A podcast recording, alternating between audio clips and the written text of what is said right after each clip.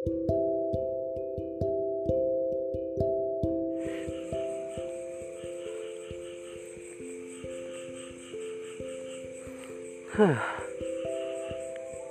Denis hanyalah seorang laki-laki yang baru saja menjadi laki-laki yang tidak dimiliki oleh siapa pun wanita di dunia ini dalam hubungan yang berstatuskan pacaran. Dan betapa sedihnya gua karena selesainya hubungan ini dikarenakan masalah yang sangat begitu sepele.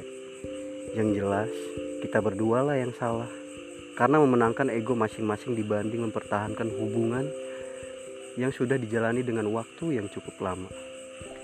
Memang sangat sedih saat setelah konflik itu terjadi yang mengakibatkan akhirnya kami berpisah untuk tidak melanjutkan hubungan ini.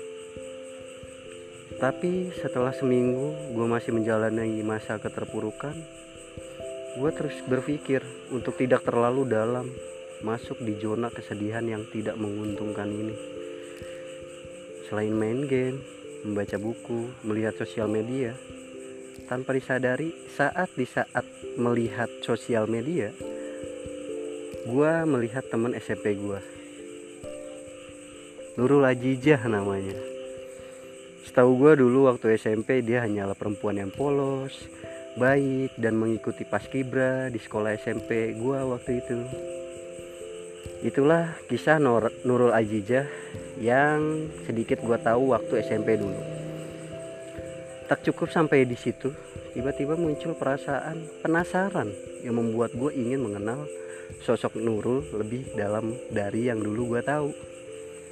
Setelah dipikir-pikir, akhirnya gue memberanikan diri untuk mengirim pesan lewat sosial media. Awalnya gue pikir mudah setelah gue mengirim pesan lewat sosial media. Tapi itu sangatlah sulit ternyata. semakin tertarik gue dalam mencari informasi tentang dia. Singkat cerita, gue pun akhirnya mendapat nomor telepon dia. Kok sebahagia ini padahal baru saja dapat nomor teleponnya.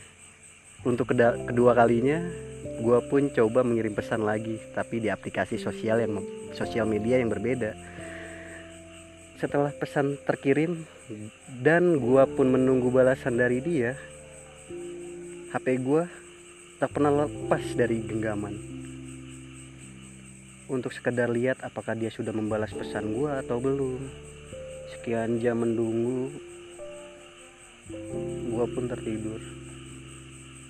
Saat bangun gua pun senang bukan kepayang saat melihat balasan dari Nurul singkat cerita gua pun panjang lebar lewat media chat dan mengajak dia untuk bertemu. Setelah bertemu, gue pun semakin tertarik untuk tahu tentang Nurul. Terima kasih, Nurul, sudah membuat gue lupa dengan kesedihan gue yang hampir membuat gue menjadi berantakan.